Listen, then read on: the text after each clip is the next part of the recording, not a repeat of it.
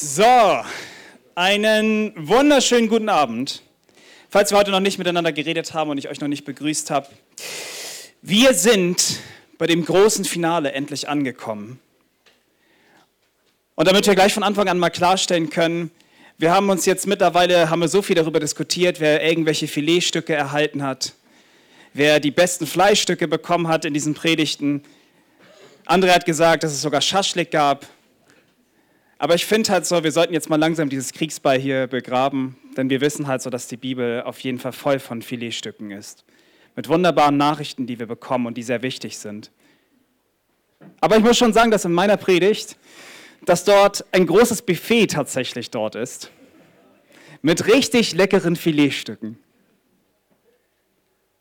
Aber ich muss dazu sagen, dass in dieser Predigt auch bitterer Wein ausgeschenkt wird.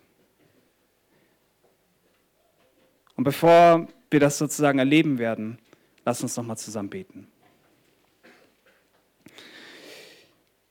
Herr Jesus Christus, wir danken dir, dass wir heute so einen wunderschönen Tag erleben durften. Herr Jesus, wir danken dir, dass wir einfach wieder dich neu kennenlernen durften, auch an diesem Tag, und dass wir deine Gnade und deine Herrlichkeit neu sehen durften. Und Jesus, wir danken dir, dass du uns heute bewahrt hast, als wir auch in Salzburg waren. Jesus, deine Hand war über uns und du hast uns so reichlich gesegnet. Und jetzt bitte ich dich einfach, Herr Jesus, dass dein Segen dort nicht aufhört, sondern dass er jetzt genauso ausgegossen wird.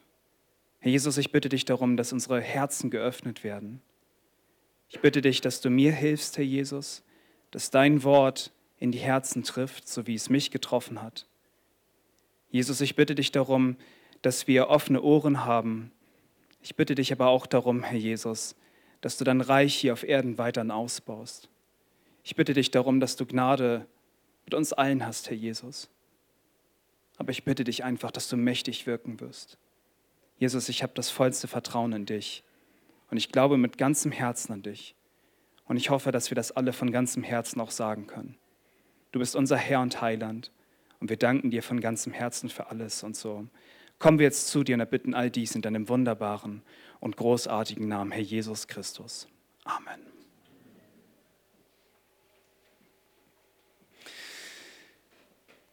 Gestern hatte Timon mir erzählt, oder vorgestern, bin mir nicht mehr ganz sicher, irgendwie ging es darum und er hat gefragt, oder es ging um die Frage, wer von euch Herr der Ringe kennt. Und dann habe ich gehört, dass ganz viele von euch Herr der Ringe nicht kennen.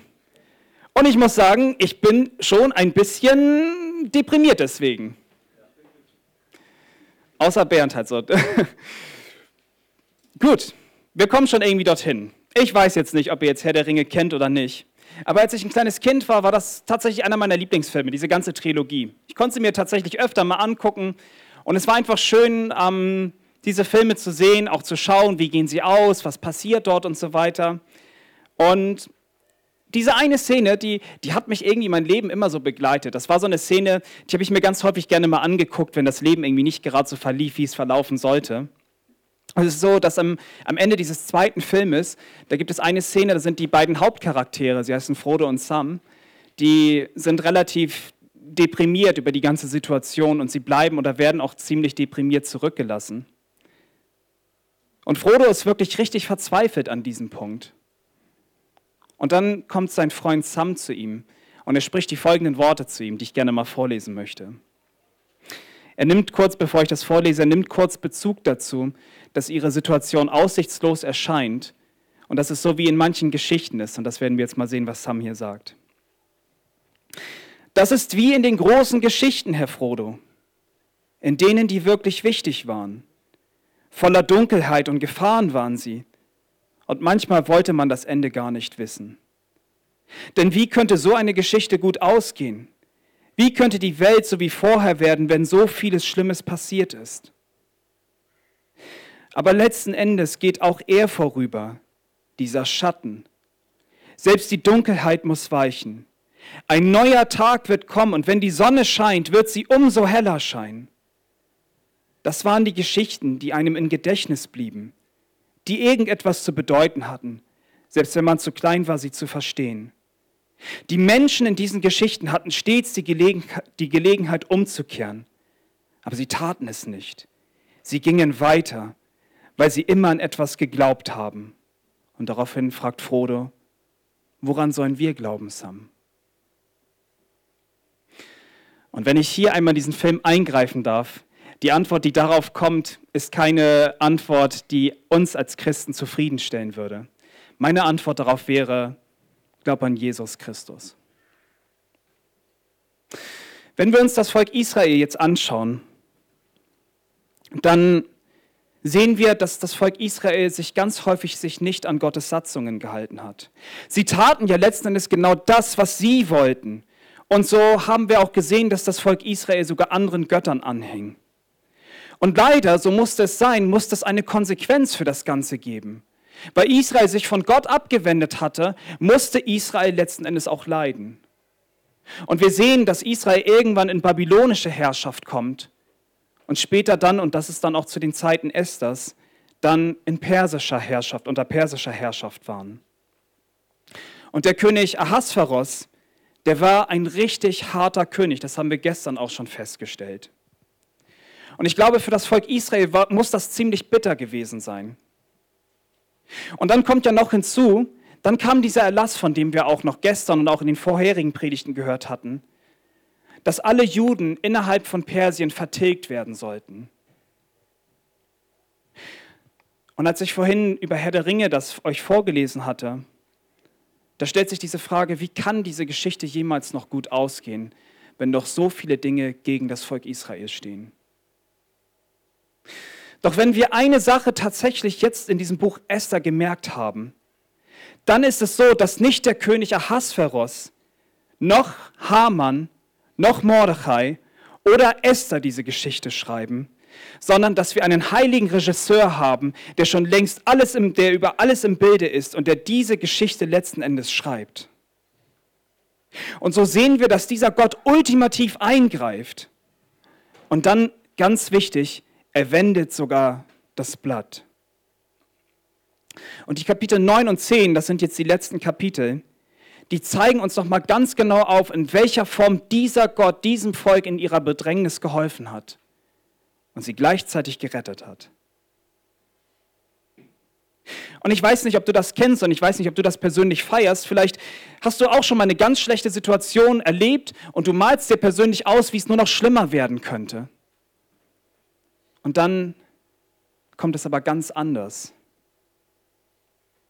Und so war es genauso auch für das Volk Israel. Für das Volk Israel kam es tatsächlich ganz anders, als sie es womöglich gedacht hatten. Und ihre Rettung, die letzten Endes dann stattfindet, bedeutet eine Sache. Gerettet zu werden bedeutet feiern.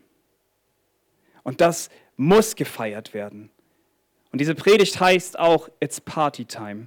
Weil jetzt muss tatsächlich nach dieser Rettung eine große Party gefeiert werden. Aber hört jetzt genau zu, wir kommen jetzt zu dem wunderbaren Finale dieser wunderbaren Geschichte. Huch.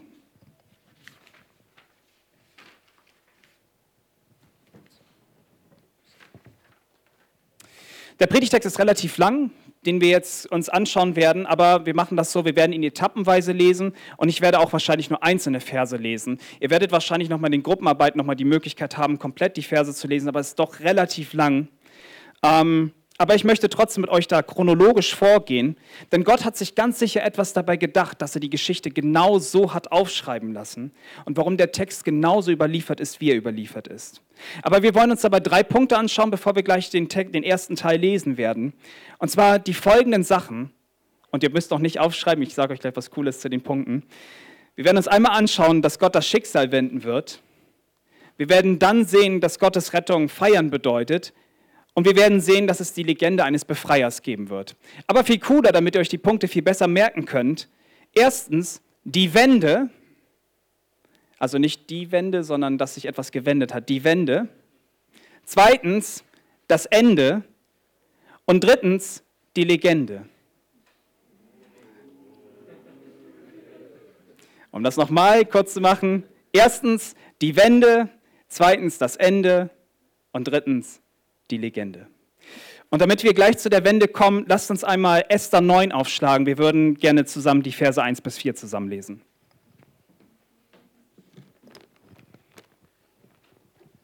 Esther 9 und dann die Verse 1 bis 4. Ich lese einmal vor. Im zwölften Monat nun, das ist der Mond Adar, am 13. Tag, an dem das Wort des Königs und sein Gebot in Erfüllung gehen sollte, an eben dem Tag, an dem die Feinde der Juden gehofft hatten, sie zu überwältigen, da wendete es sich so, dass die Juden ihre Hasser überwältigen durften. Da versammelten sich die Juden in ihren Städten, in sämtlichen Provinzen des Königs Ahasveros, um Hand an die zu legen, die nach ihrem Verderben trachteten, und niemand konnte ihnen widerstehen, denn die Furcht vor ihnen war auf alle Völker gefallen. Auch alle Fürsten der Provinzen und die Satrapen und die Statthalter und die Beamten des Königs unterstützten die Juden, denn die Furcht vor Mordechai war auf sie gefallen. Denn Mordechai hatte großen Einfluss am Hof des Königs und sein Ruf ging durch alle Provinzen. Der Mann Mordechai bekam nämlich immer größeren Einfluss.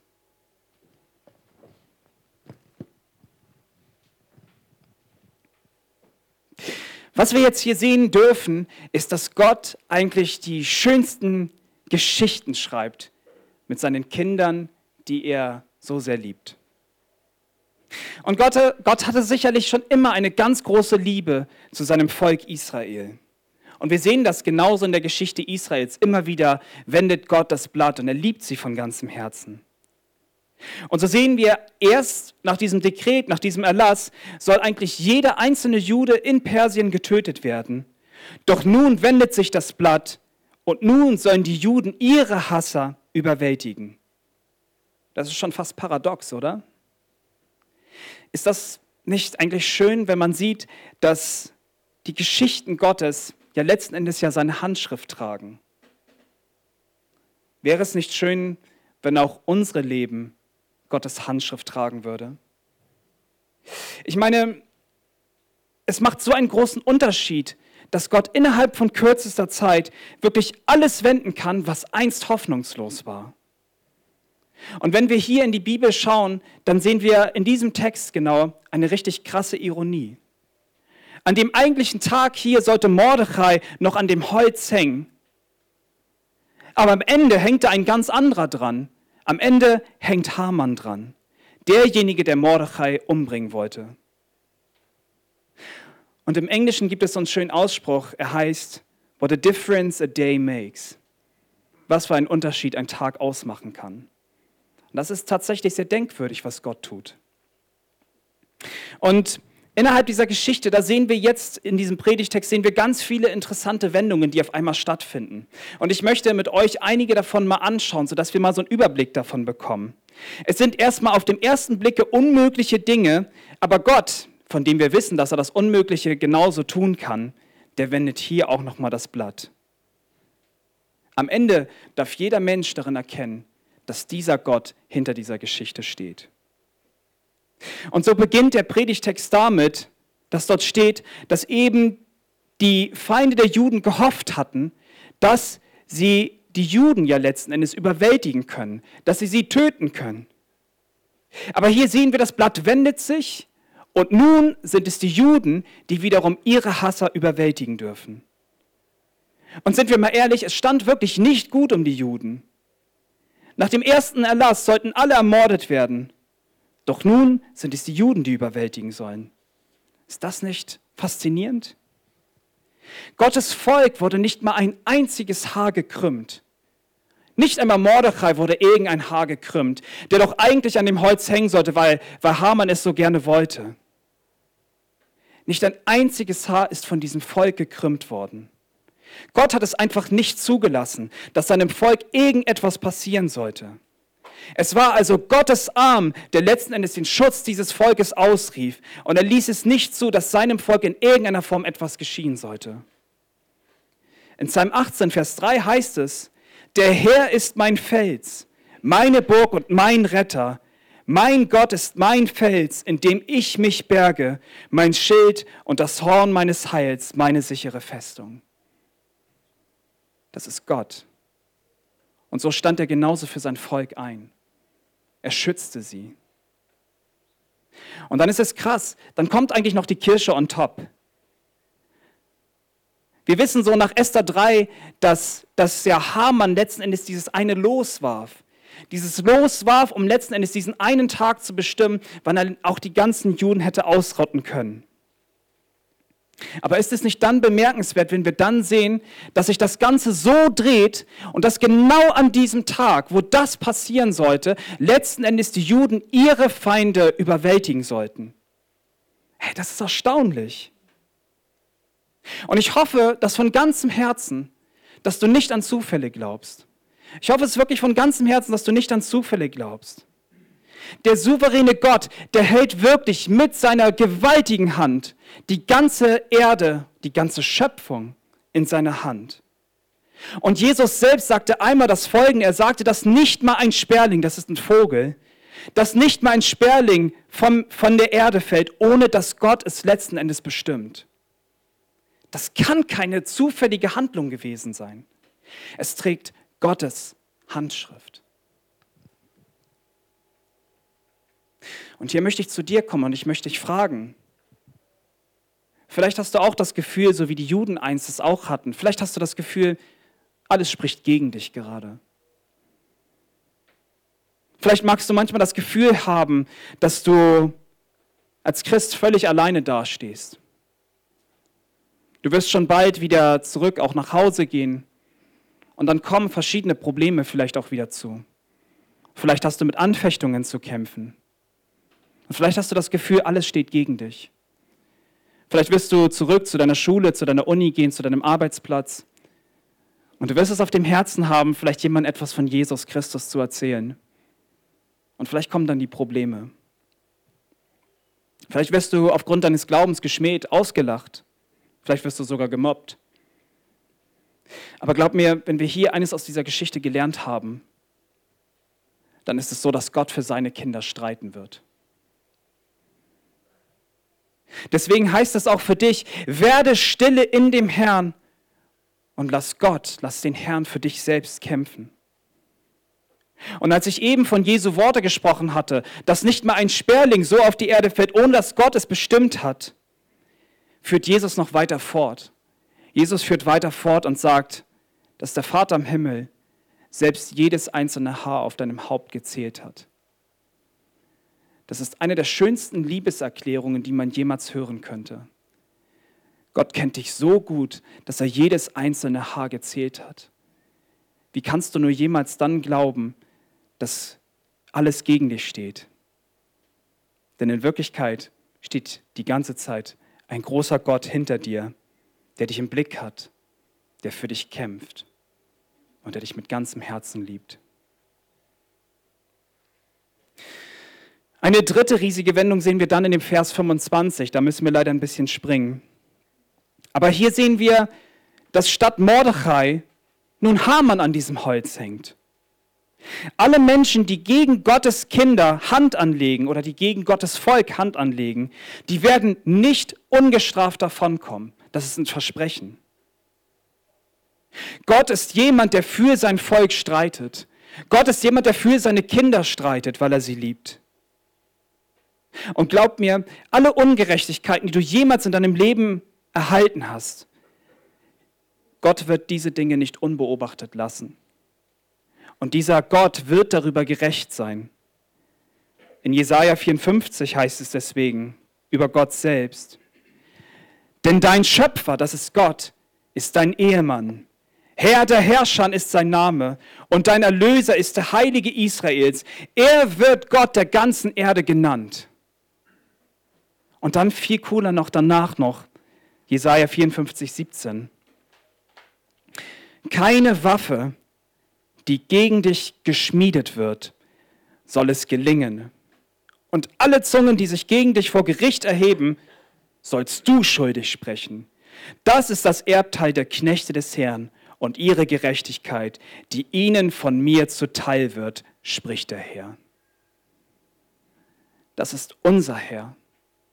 Und das ist das, was er dir heute auch sagt. Er wird für dich kämpfen und er wird es nicht unbestraft lassen, wenn jemand gegen dich Hand anlegt. Und warum sage ich das? Weil ich zu Hamann nochmal zurückkommen möchte. Hamann, du hast gedacht, dass du das Volk Gottes überwinden könntest, aber du hast deine Rechnung nicht mit dem Erlöser Israels gemacht. Hamann, du meintest zu glauben, dass du das Volk mit dem Geld locken konntest, um ein riesiges Volk zu vertilgen. Doch du hast diese Rechnung nicht mit dem Herr der Heerscharen gemacht. Du hast dich sogar mit ihm angelegt und hast gegen seine Kinder agiert. Du hast dich gegen Gott der ganzen Erde angelegt. Und niemand, der sich jemals gegen Gottes Kinder auflehnen wird, der wird ungestraft bleiben. Und ich sage dir das eine hier, Gott wird das Schicksal seiner Kinder wenden. Und schließlich werden alle diese Menschen, die sich gegen Gott erheben, eine Konsequenz damit tragen müssen. Und sie werden eines Tages genauso wie Hamann dafür einmal hängen. Und ich hoffe innerlich und bete dafür, dass wir dich nicht so in Erinnerung behalten werden, sondern dass du Jesus Christus kennenlernen wirst und mit ihm überwinden wirst. Und wenn ich weiter ein paar harte Worte über Hamann jetzt sprechen darf, möchte ich auch gerade dich ansprechen, der du heute noch kein Kind Gottes bist. Hamann dachte selbst, er könnte sich erhöhen. Hamann dachte, er könnte sich einfach so gegen die Kinder Gottes wenden. Und ultimativ dachte Hamann, dass er diesen Gott nicht braucht, dass er sein eigener Gott sein kann.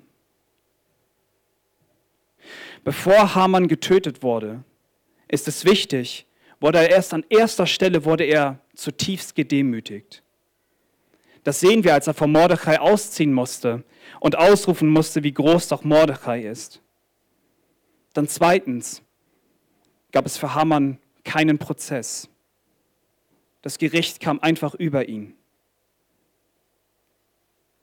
Und dann drittens, Haman musste sterben und auch alle seine Sympathisanten und seine Familie. Und jetzt zu dir.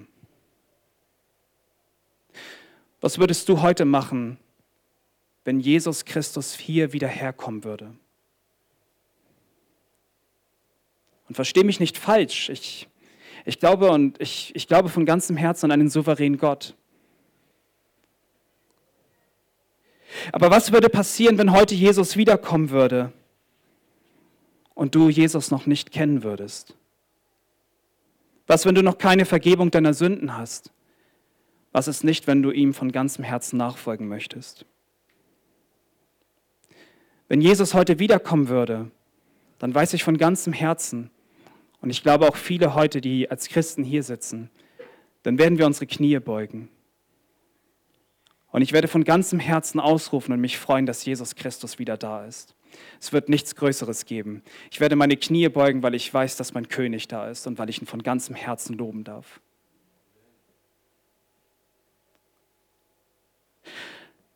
Aber warum wirst du deine Knie beugen? Du wirst sie beugen, weil erstens, weil du tief gedemütigt wirst. Weil du anerkennen musst, dass das tatsächlich dieser König ist, der aber eigentlich nicht mein König ist. Und anschließend kommst du zu Gottes Gericht. Und in diesem Gericht muss dir kein Prozess gemacht werden. Genauso wie bei Hamann müsste eigentlich stehen, du musst sterben. Und dann kommt die dritte Konsequenz. Du wirst in die Hölle gehen und du wirst dort auf ewig vergehen. Was machst du, wenn Jesus heute wiederkommen würde? So wie das Volk Israel in der Geschichte gerettet wurde, lass mich dir sagen, rettet er auch heute alle, die an seinen Sohn Jesus Christus glauben. Und wenn du heute noch nicht zu seinem Volk dazugehörst, dann sage ich dir mit ganzem Herzen, es tut mir völlig leid und ich bin immer zutiefst bedrückt darüber, dann wird es in Ewigkeit keine Hoffnung für dich geben. Letzten Endes wirst du genau wie in diesem Predigtext, wirst du zu den Feinden Gottes gehören. Du wirst von Gott vertilgt werden.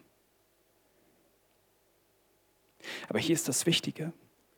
Alle, die an den Herrn Jesus Christus glauben, die werden in eine ewig währende Familie aufgenommen, die in Ewigkeit mit unserem Herrn Jesus Christus zusammenleben wird.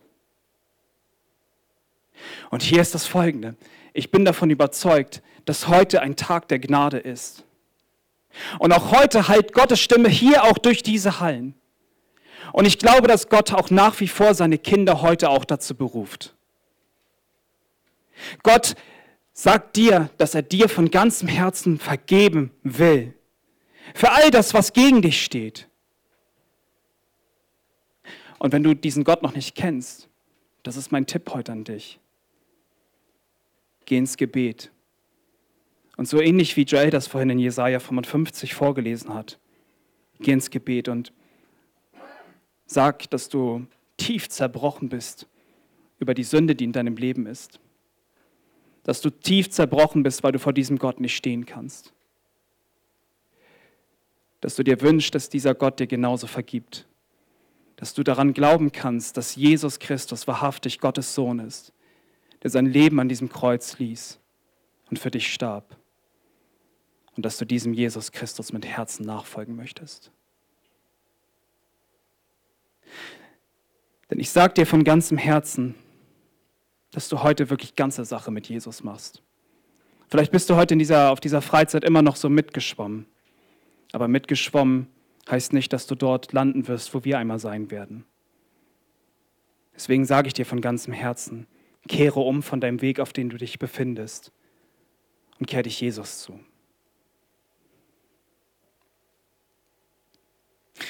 Die letzte Wendung dieser Geschichte handelt von der Position, die Mordechai letzten Endes einnehmen sollte. Wir haben gesehen, dass Haman jemand war, der sich selbst so hoch gesetzt hatte, der über sich selbst sagen konnte, ich bin der zweitmächtigste Mann in diesem Staate. Doch letzten Endes ist dieser hochmütige Haman so gedemütigt worden. Und der eigentlich so demütige Mordechai, der nie etwas davon sagte, dass er dem, dem König einmal so half, der demütige Mordechai ist dann hochgelobt worden. Und er nahm eine Position ein. Und letzten Endes, das ist das Spannendste, ist ein Jude der zweitmächtigste Staat in Persien. Das ist einfach krass zu sehen. Es gibt eine richtig krasse Wendung hier, oder es gibt viele krasse Wendungen. Und da möchte ich dir nochmal Mut zusprechen. Für alle Kinder Gottes. Egal was gegen dich steht, egal was kommt. Letzten Endes, auch wenn wir irgendwann mal vor Gott stehen, dieser Gott wendet das Blatt und du hast eine ganz andere Hoffnung als viele andere Menschen hier auf dieser Erde.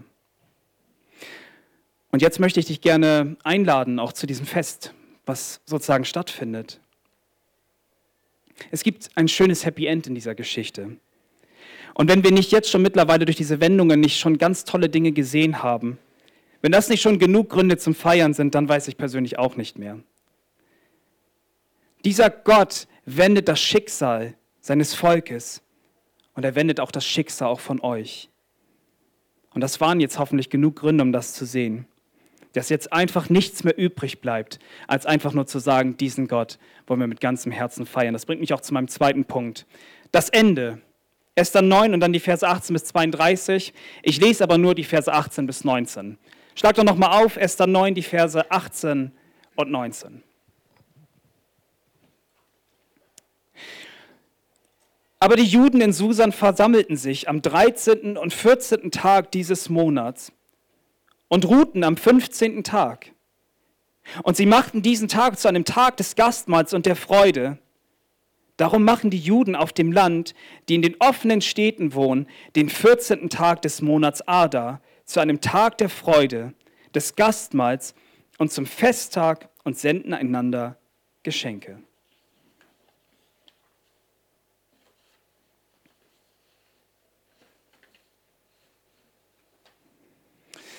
Ich weiß nicht, wer von euch so ein großer Fan ist von Fußballweltmeisterschaften. Ich bin jemand, der immer richtig mitgeht, wenn es darum geht, wenn Deutschland spielt. Aber stellt euch mal das Folgende vor. Ähm, ich meine, 2014 haben wir so etwas Ähnliches erlebt, aber stellt euch mal vor, Deutschland steht im Finale. Und das Team, gegen das sie spielen, liegen sie schon ganz früh am Anfang weit zurück, weil ein bitteres Tor gefallen ist. Und man sieht dann immer so, wenn so etwas passiert, wenn man dann in die Fankurve dann so reinschaut, dann sieht man so richtig viele deprimierte Gesichter. Sie sind alle irgendwie so niedergeschlagen und sie versuchen zwar noch zu singen, aber irgendwie so richtig, was rauskommen will, will eigentlich nicht. Sie versuchen trotzdem noch so ein bisschen Stimmung zu machen, aber in Wirklichkeit ist jeder deprimiert. Aber stellt euch mal das Folgende vor. In der 90. Minute, wirklich in der letzten Minute, würde Deutschland noch ein Tor schießen. Und es wäre so wirklich so, die, man würde sich mega freuen, wenn man plötzlich sagt, ah, eine ganz neue Hoffnung. Deutschland kann ja doch noch das Finale gewinnen. Und stellt euch mal das dann das Folgende vor. In der Nachspielzeit würde Deutschland tatsächlich dann noch ein Tor schießen. Ey, wisst ihr was? Ich glaube, keiner, der sich wirklich darüber so freut, der das Spiel sieht, der wird dann auf seinem Platz sitzen bleiben. Er wird nämlich aufspringen, er wird nämlich jubeln, weil er sagen wird, das ist das Kurze, was passieren konnte. Deutschland hat gewonnen. Ich freue mich von ganzem Herzen. Kaum auszumalen, wie die Jungs das auch feiern müssten, wenn so etwas mal passieren würde. Aber stellt euch mal das Folgende vor. Die Juden waren genauso. Die Juden wussten ziemlich früh schon, dass es ziemlich schlecht um sie stand eigentlich. Doch plötzlich wendet sich dieses Blatt. Hey, die müssen gejubelt haben. Die müssen sich gefreut haben. Keiner muss sterben. Hey, wie großartig muss das sein? Und so heißt es wirklich für mich auch so als ein Spruch, den ich hier auch als Leitspruch mit so nehmen möchte. Rettung bedeutet feiern. Hier am Ende dieses Buches sehen wir, dass die Juden ihre Erlösung feiern, weil sie vor der Vernichtung bewahrt geblieben sind. Und dieses Fest tauften sie letzten Endes Purim. Und wir werden gleich kommen, auch darauf kommen, was es bedeutet. Doch was hier wichtig ist, ist, Gott fasst hier am Ende nochmal zusammen, dass er sein Volk gerettet hat und dass jetzt das ein Grund zum Feiern sein soll. Denn letzten Endes, wie ich schon sagte, Rettung bedeutet feiern. Und so sehen wir dann in dem Vers 22, dass der ursprüngliche Kummer, den die Juden eigentlich in sich trugen, nun zur Freude wurde. Und dass die Trauer nun zu einem Festtag verwandelt wurde. Und so gedenken die Juden nach wie vor bis heute sogar daran, an Gottes souveränes Handeln und seinem Eingreifen It's definitely party time. Das Purimfest ist nach wie vor ein traditionelles jüdisches Fest. Und das Wort ist hebräisch und meint so viel wie los oder lose. Und wie wir ja wissen, wissen wir, dass Haman ja damals ein Los geworfen hatte, um darüber zu bestimmen, wann er die Juden vernichten sollte.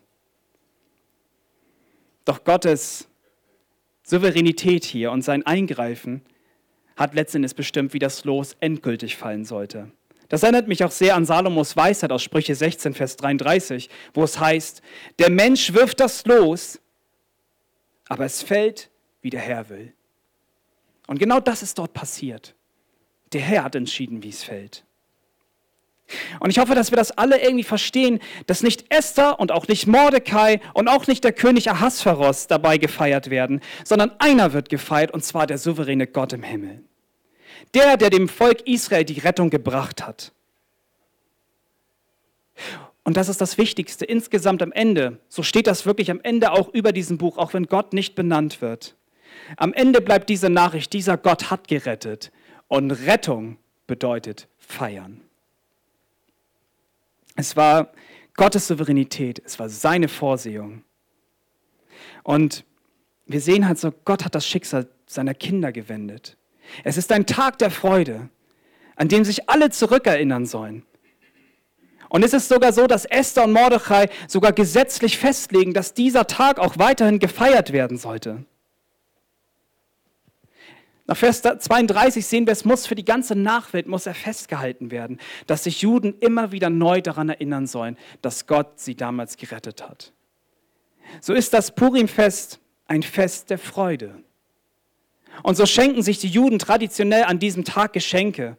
Und sie machen Essen für sich gegenseitig und sie laden ein. Es ist ein Tag, an dem die Juden, besonders gerade auch so ärmere Menschen und auch die benachteiligte Bevölkerung gerne auch mit Geschenken aushelfen. Und so, so gehen sie ganz häufig zu, zu ärmeren Menschen, zu den Waisen und zu den Witwen und sie geben ihnen Geschenke, sie, sie laden sie zum Essen ein. Das ist, es ist so wunderbar, so, so etwas zu haben. Ich wünschte mir manchmal, so wir als Gemeinde könnten auch genau diese Freude haben, dass wir genau da sagen, als wir laden die Menschen ein, so auch gerade, die das irgendwie nötig haben. Das wäre echt schön.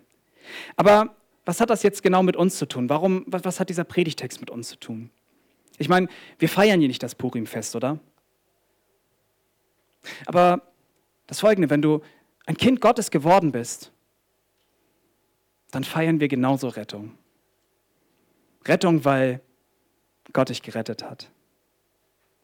Ich meine, eins hätten wir alle aufgrund unserer Sünde in die Hölle gehen müssen. Und es gab keinen Ausweg für dich und für mich. Alle sind wir von Gott abgefallen. Wir, wir hätten keine Hoffnung gehabt. Und die Hölle wäre eigentlich das gewesen, was wir alle verdient hätten. Keiner hätte eine Ausrede gehabt. Wir waren eigentlich genauso Feinde wie Hamann und wir hätten es nicht verdient. Doch Gnade erreichte uns damals an dem Kreuz von Golgatha.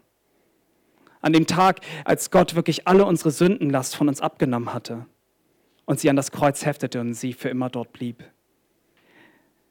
An dem Tag, als, als aus den Feinden Gottes Kinder Gottes wurden. Das war die größte Gnadentat aller Zeiten. Nichts, was größer sein könnte. Von diesem Kreuz, von Golgatha, wurde damals Rettung ausgerufen. Und das ist so krass. Gott nimmt dir all das ab. All die Lasten, die du mit dir trägst. Er nimmt es dir alles ab. Und er schenkt dir im Tausch dazu Gottes Kindschaft. Du darfst dich Kind Gottes taufen. Und das Krasseste ist, nicht nur das, nicht, dass du Rechtfertigung bekommst, Du kriegst sogar noch ewiges Leben dazu. Hey, das ist voll krass, wenn man daran denkt, halt so. Hey, das ist uns auf jeden Fall Rettung bedeutet feiern, oder? Also, ich finde das so krass, wenn wir einfach mal sehen, unser Gott ist ein Retter. Unser Herr Jesus Christus ist ein Retter. Gott schenkt all den Leben, die an seinen Sohn Jesus Christus glauben. Und hier möchte ich dir die Frage stellen, wie steht es bei dir? hast du genauso wie ich so einen wunderschönen Grund in deinem Leben, diesen Gott jeden Tag aufs Neue wieder neu zu feiern. Ich sage dir, jeder Tag in deinem Leben sollte ein neues Fest werden. Jeder Tag in deinem Leben sollte genauso wieder ein Gnadenfest sein, wo du einfach Danke sagen darfst. Wo du einfach feiern darfst, dass du gerettet worden bist. Es gibt nichts Größeres, wirklich, es gibt nichts Schöneres. Wenn du diese Errettung erfahren hast, dann kannst du Gott in Ewigkeit feiern. Denn Rettung bedeutet feiern. Ein Tag mit Jesus Christus bedeutet jeden Tag aufs Neue ein Happy End in deinem Leben. Bist du dir überhaupt darüber bewusst, wie schön das ist? Egal wie dunkel manchmal dein Leben sein mag, egal welche Herausforderungen und Probleme kommen, unterm Strich steht, du bist Gottes geliebtes Kind und Jesus hat dich gerettet. Und ich weiß nicht, ob du auch weißt, dass selbst die Engel das groß feiern. Wenn ein Sünder Buße tut, das heißt, wenn er umkehrt von seinem Weg. Wenn eine neue Seele an Jesus Christus glaubt. Hey, die Engel sind nicht aufzuhalten. Im Himmel feiern sie das. Hey, wie schön ist das, dass wir wissen halt so, dass das Feiern bedeutet. Es ist so schön, wenn man aufs Neue weiß, dass ein Kind Gottes neu diesem Reich zugefügt worden ist. Und in der Gemeinde feiern wir das mit der Taufe in dem Menschen sich dazu bekennen und sagen, ich glaube an Jesus Christus. Und wir als Gemeinde sollten das immer neu mitfeiern. Wie schön ist es, dass noch eine Seele diesem Reich hinzugefügt worden ist.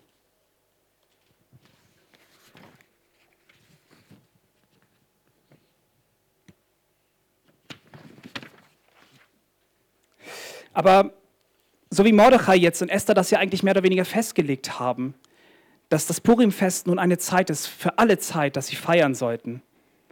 So hat Gott schon in der Ewigkeit festgelegt, dass wir in der ewigen Zukunft, die auf uns wartet, seinen Sohn Jesus Christus für immer feiern werden, weil er in Ewigkeit in unserer Mitte sein wird.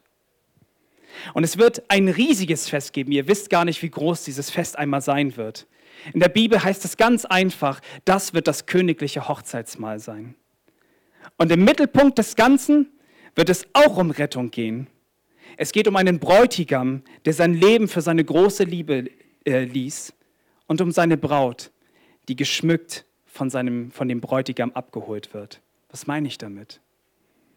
Der Bräutigam Jesus Christus liebte seine Braut, das ist die Gemeinde, das sind alle die, die an Jesus Christus glauben, so sehr, dass er sein Leben für sie ließ. Doch Jesus lebt er starb nicht. Also er starb sicher, aber er lebt auch. Und das ist halt das Wichtigste, weil jetzt hat Jesus nämlich die Möglichkeit, auch wiederzukommen, seine Gemeinde abzuholen. Und an diesem Tag wird das schönste Fest der ganzen Menschheitsgeschichte gefeiert. An diesem Tag kommt das zusammen, was für die Ewigkeit bestimmt war. Jesus und seine geliebte Gemeinde. Und ich frage dich, wirst du auch mit dabei sein? Und dieses Fest wird für die Ewigkeit gefeiert werden. Und keinem Gast, der dort sein wird, wird es an irgendetwas fehlen. An nichts mehr wird es mangeln. Es wird kein Hunger mehr geben. Es wird keinen Schmerz mehr geben. Keine Probleme, keine Trauer. Und es wird letzten Endes auch nicht mal mehr der Tod wird dann sein. Und wir alle werden singen. Wir alle werden singen. Würdig ist das Lamm. Unser Herr im Himmel. Wir werden ihn preisen. Wir werden ihn lieben. Und ich frage dich bei diesem Fest, wirst du auch dabei sein? In der Offenbarung heißt es dann in Offenbarung 7, die Verse 9 bis 12.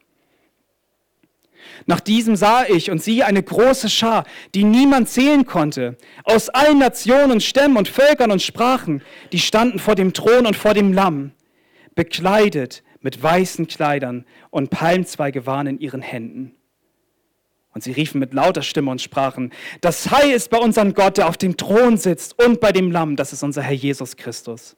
Und an, alle Engel standen rings um den Thron und um die Ältesten und die vier lebendigen Wesen und fielen vor dem Thron auf ihr Angesicht und beteten Gott an und sprachen, Amen.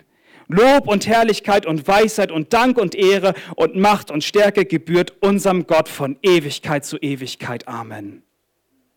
Und ist dieser Gott nicht erstaunlich? Diesen Gott sollten wir 24-7 feiern.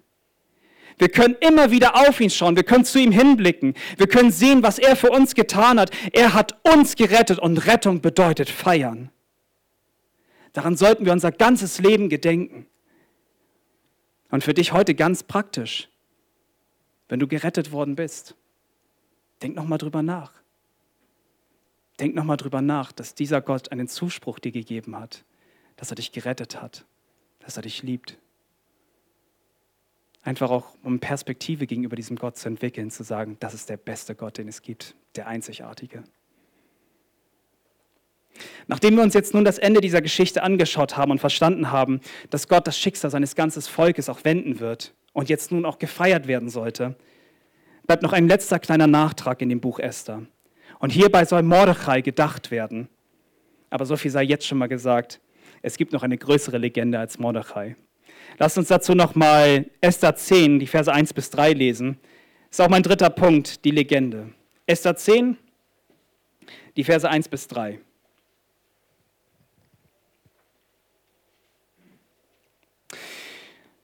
Und der König Ahasveros legte dem Festland und den Inseln des Meeres einen Tribut auf. Aber alle Werke seiner Gewalt und seiner Macht und die Beschreibung der Größe Mordechais, zu der ihn der König erhob, ist das nicht aufgezeichnet in der Chronik der Könige von Medien und Persien? Denn der Jude Mordechai war der Nächste nach dem König Ahasveros und groß unter den Juden und beliebt bei der Menge seiner Brüder, weil er das Beste seines Volkes suchte und zum Wohl seines ganzen Geschlechtes redete. Ganz am Ende dieses Buches wird Mordechai als eine jüdische Legende festgehalten. Und sind das nicht schöne Worte am Ende eines Buches? Es klingt so wie so ein wunderschönes Happy End, vielleicht aus einer Märchenstory, die wir kennen. Oder es ist vielleicht so ein wunderschöner Abspann eines Films, den wir mal gesehen haben. Mordechai wird allen Christen in Ewigkeit in Erinnerung bleiben.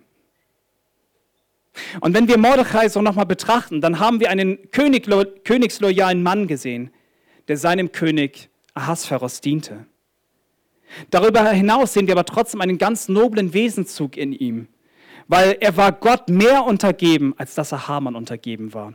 Deswegen beugte er sich Haman nicht. Er kümmerte sich um seine Cousine, die eine Waise war. Er nahm sie auf, zog sie groß. Und dann sehen wir, dass er für das Volk Israel handelte. Ja, dieser Mordechai wirklich, ne, der steht nicht umsonst in der Bibel. Und sicherlich steht Mordechai auch im Buch des Lebens. Und wahrscheinlich werden wir ihn eines Tages im Himmel wiedersehen. Wir kennen aber auch anhand dieses Befehls am Ende dieses Buches, dass Mordechai die Menschen dazu bringen wollte, dass sie Gott feiern, dass sie an Gott gedenken. Denn das Purimfest sollte ja schließlich daran erinnern, dass der souveräne Gott errettete. Und im Gegensatz zu dem König Ahasveros können wir erkennen, dass Mordechai die Juden liebte. Er liebte sie mit ganzem Herzen. Vor, As vor, vor Ahasveros, sorry, da fürchteten sich die Menschen. Doch Mordechai liebten sie. Es war echt ein toller Mann. Und so sollen wir an ihn gedenken, dass er ein mächtiger und auch gewaltiger Mann wurde. Der König Ahasveros erhob ihn sogar zu dem zweitgrößten Manne in Persien. Und das, obwohl er nicht mal ein Perser war, sondern ein Jude. Mordechai war groß unter all den Juden und auch bei seinen Brüdern. Aber das wohl mitwichtigste ist das, was wir in den Versen 2 und 3 über ihn gelesen haben. Er suchte das Wohl seines Geschlechtes. Er suchte das Wohl seiner Brüder, den Juden. Und deswegen gedenken die Juden auch noch heute überall auf der Welt an ihn. Mordechai ist eine Legende. Aber hier kam ein Aspekt in mir auf, der mich sehr zum Nachdenken nochmal gebracht hat. Ich hatte eine Predigt von Mark Driscoll gehört und er ließ einen ganz einfachen Satz dabei fallen. Er sagte einfach nur, Jesus ist der bessere Mordechai. John MacArthur sagte dazu, dass Mordechai Erstaunliches tat und das wollen wir ihm auch da nicht absprechen. Doch das, was er für Israel tat, wird Jesus für alle Menschen, die an ihn glauben, als Friedefürst für die Ewigkeit tun. Ein König wird für die Ewigkeit bleiben und sein Reich wird keine Grenzen haben. Deswegen schreibt auch Lukas in seinem Evangelium schon gleich in Kapitel 1 in den Versen 32 und 33, dieser wird groß sein. Es geht hier um Jesus und Sohn des Höchsten genannt werden. Und Gott, der Herr, wird ihm den Thron seines Vaters David geben. Und er wird regieren über das Haus Jakobs in Ewigkeit. Und sein Reich wird kein Ende haben. Und ich möchte mit euch kurz drei Aspekte uns anschauen, warum Jesus tatsächlich der bessere Mordechai ist. Wahrscheinlich gibt es noch deutlich mehr, aber diese drei sind mir so ins Auge nochmal gestoßen. Wir haben verstanden, dass Mordechai im Gegensatz zum König Ahasveros immer das Beste für sein Volk suchte. Deswegen liebten ihn die Juden ja auch und deswegen haben sie ihm diesen Nachtrag auch verfasst. Deswegen steht er auch in der Bibel nach wie vor. Aber wir dürfen heute wissen, dass Jesus Christus sich noch viel besser um seine Kinder kümmern wird. Denn im Gegensatz zu Mordechai suchte Jesus nicht nur das Beste für sein Volk, sondern Jesus tat alles dafür, dass wir in Ewigkeit das Beste haben werden. Jesus hat uns seine Beziehung zum Vater geschenkt und dafür lieben wir unseren Heiland von ganzem Herzen. Des Weiteren demütigte sich Jesus noch mehr als Mordechai und er verließ tatsächlich alles für uns. Er verließ sogar das wunderbare Himmelreich, dort, wo er eigentlich alles hatte, wo er bei seinem Vater war, um hier auf diese Erde zu kommen. Jesus hatte nie ein egoistisches Motiv sondern das Einzige, was Jesus sah, war unsere Verlorenheit. Und so kam er auf diese Erde, kam hierher, um uns zu dienen. Und er diente uns maßgebend mit seinem Tod. Er würde ultimativ an das Kreuz von Golgatha gehen und er würde für uns sterben. Er würde all die Sünde auf sich nehmen und er würde den Zorn des Vaters dafür tragen. Und mit seinem Tod erlöste er uns alle von der Sünde, erlöste er uns von dem Tod in der Hölle. Er gab wirklich alles auf um dir und mir Leben zu schenken. Aus diesem Grund schlug Jesus dadurch auch die Brücke zum Vater für immer. Und durch Jesus erhalten wir Gottes Kindschaft und wir werden einer ewigen Gemeinschaft hinzugefügt. Und während die Juden an das Purimfest gedenken, dass Gott sie in dieser Situation rettete, soll uns das Kreuz für die Ewigkeit zeigen, dass dort Liebe gesiegt hat und wir nun ein ewiges Fest feiern dürfen. Wir sind erlöst und wir dürfen ihn in Ewigkeit lieben. Und dann letzten Endes eine letzte Betrachtung. Jesus wird letzten Endes als ein ewiger König regieren. Jesus wird sein Friedensreich für die Ewigkeit aufstellen. Sämtliche Reiche in der Geschichte hatten irgendwann ein Ende, so auch das persische Reich. Aber Jesu Reich wird für die Ewigkeit aufgestellt werden und es wird nicht mehr zu zerstören sein. König Jesus soll in Ewigkeit in Erinnerung bleiben. Er ist diese eine Legende. Und deswegen heißt es auch in 1. Timotheus 1, Vers, äh, 1. Timotheus 1, Vers 17, dem Königkeit, der Ewigkeit aber, dem unvergänglichen, unsichtbaren, allein weisen Gott, sei Ehre und Ruhm von Ewigkeit zu Ewigkeit. Amen. Am Ende möchte ich dich am Ende dieser Predigtreihe fragen, wo war Gott eigentlich die ganze Zeit in dieser Geschichte? Überall, an jedem Ort, zu jedem Zeitpunkt dieser Geschichte war Gott da. Seine souveräne Hand stand immer über dem ganzen Geschehen. Oder glaubst du womöglich immer noch an Zufälle? Glaubst du, dass es Zufall war, dass Esther und ihr Onkel Mordechai zusammen aufwachsen sollten? War es ein Zufall, dass die jüdische Esther an den persischen Königshof kommen sollte? War es ein Zufall, dass sie solche Gunst in den Augen des Königs erhielt? War es Zufall, dass letzten Endes Haman anstatt Mordechai an dem, an dem Holz hängen sollte, was ihm doch eigentlich galt? Und war es ein Zufall, dass Gott seinem Volk beistand, sie rettete und zu seiner Aussage stand, dass er sie nicht verlassen wird? Die ganze Geschichte Esthers ist ein Ausdruck von Gottes Vorsehung. Und auch wenn er nicht einmal hier benannt worden ist, lenkte er alle Schritte in dieser Geschichte. God behind the scenes. Gott hielt Esthers Leben und das Leben der gesamten jüdischen Bevölkerung in seinen Händen. Und dieser Gott hält auch dein Leben in seinen Händen. War es ein Zufall, dass du heute hier sitzt? War es ein Zufall für alle, die jetzt schon glauben, dass du ein Kind Gottes werden solltest? Ich sage dir, es war Liebe, die zu dir kam, die dich zu ihm gebracht hat. Und am Ende dieser Freizeit möchte ich uns nochmal ermutigen und uns eine Sache zum Bedenken geben. Die größte Party, das größte Fest, das wird noch kommen. Und ich habe uns zwei Bibelstellen rausgesucht, die nochmal zu der Hochzeit des Lammes nochmal Stellung nehmen. Und als erstes möchte ich gerne mit euch das nochmal zusammenlesen, was denen blüht, die, die an, diesem, an diesem Fest mal teilnehmen werden. Offenbarung 19, ab Vers 6 bis Vers 9 lesen wir. Und ich hörte etwas wie die Stimme einer großen Volksmenge und wie das Rauschen vieler Wasser und wie der Schall starker Donner, die sprachen, Halleluja, denn der Herr Gott, der Allmächtige, hat die Königsherrschaft angetreten. Lasst uns fröhlich sein und jubeln und ihm die Ehre geben, denn die Hochzeit des Lammes ist gekommen und seine Frau, das sind wir als Gemeinde, hat sich bereit gemacht. Und es wurde ihr gegeben, sich in feine Leinwand zu kleiden, rein und glänzen, denn die feine Leinwand ist die Gerechtigkeit der Heiligen. Und er sprach zu mir und schreibe, und jetzt kommt, das ist richtig schön, glückselig sind die, welche zum Hochzeitsmahl des Lammes berufen sind. Und er sprach zu mir, das sind die wahrhaftigen Worte Gottes.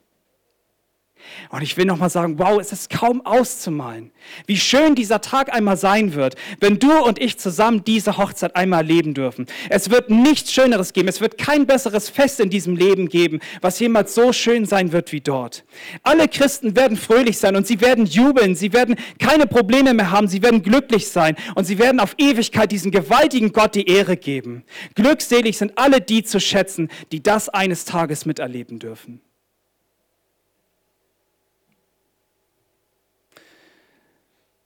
Doch Jesus hält an einer anderen Stelle in der Bibel, in Matthäus 22, die Verse 11 bis 13, eine ganz andere Ansprache. Er redet von den Menschen, die meinen, dass sie mit den Christen mitgeschwommen sind, aber nie wirklich Jesus Christus als ihren Heiland in ihrem Leben kennengelernt haben. Dazu sagt Jesus Christus, als aber der König hineinging, das ist Gott selbst, um sich die Gäste anzusehen, sah er dort einen Menschen, der kein hochzeitliches Gewand anhatte. Und er sprach zu ihm, Freund, wie bist du hierher gekommen und hast doch kein hochzeitliches Gewand an? Er aber verstummte. Da sprach der König zu den Dienern, bindet ihm Hände und Füße, führt ihn weg und werft ihn hinaus in die äußerste Finsternis da wird das Heulen und Zähneknirschen sein. Tatsächlich war da einer, der meinte, er könnte einfach so zur Hochzeit gehen. Und das, obwohl er kein Christ war. Vielleicht schwamm er genauso mit den Christen mit und meinte, er wäre einer von ihnen gewesen. Er schlich sich mit zu dem Hochzeitsmahl rein. Doch spätestens, wenn du vor Gott, deinem Richter, in deinem Leben treten wirst, dann wird er dich identifizieren. Und er wird sehen, dass du nicht einer seiner Söhne oder Töchter bist und dass du nicht eingeladen bist. Vielleicht bist du heute hier und hast das Gefühl, ich bin einer von ihnen. Ich darf nicht mit an diesem Hochzeitsmahl teilnehmen. Heute geht es weiterhin hinaus. Auch heute noch holt Gott seine Kinder heim und er holt sie zu seinem Fest. Wenn du Jesus noch nicht kennst, dann lerne ihn jetzt spätestens kennen.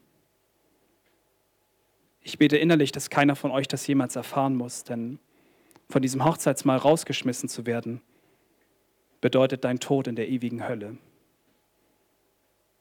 Und ich möchte dir von ganzem Herzen zurufen, lass den schönsten Tag der Geschichte nicht zu der größten Tragödie werden.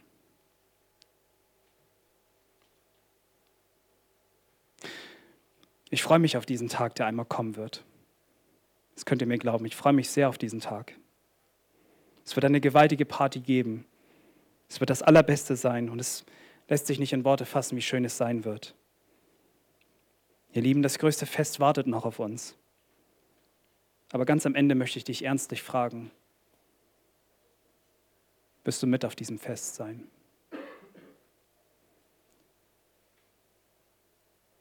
Vielleicht fühlst du dich heute angesprochen und sagst dir, ich habe das Gefühl, ich werde nicht mit dabei sein. Aber dieser Gott hat nach wie vor Gnade. Und Gott holt sie zu diesem Fest. Vielleicht ist es heute so, dass du dir wünschst, dass es nicht mehr so ist. Vielleicht sagst du dir in, meinem, in deinem Leben, ich habe viele Dinge auf mich geladen. Ich habe Sünde, die ich mit mir rumtrage. Und in Wirklichkeit bin ich nicht einer von ihnen, die bei diesem Fest dabei sind. Heute gibt es Gnade. Heute gibt es größere Gnade, als du es jemals glauben kannst.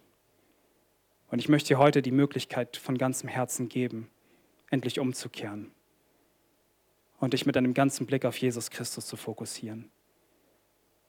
Ich meine es ganz ernsthaft. Ich, für mich gibt es nichts Größeres auf einer Freizeit, das mitzuerleben, wenn hier jemand mit Jesus Christus ganze Sache macht. Das wäre der größte Grund zum Feiern. Wenn du heute angesprochen bist, lass es nicht an dir vorübergehen. Wenn du heute es auf dem Herzen trägst, dann möchten wir heute bereit sein. Wir alle. Das Jugendteam, Andi. Wenn du zu mir kommen möchtest, deine Gruppenleiter, wer auch immer. Heute gibt es einen Tag, einen Gnadentag. Und zu diesem Fest sind viele berufen. Ich wünsche es dir von ganzem Herzen, dass du genauso berufen bist. Amen.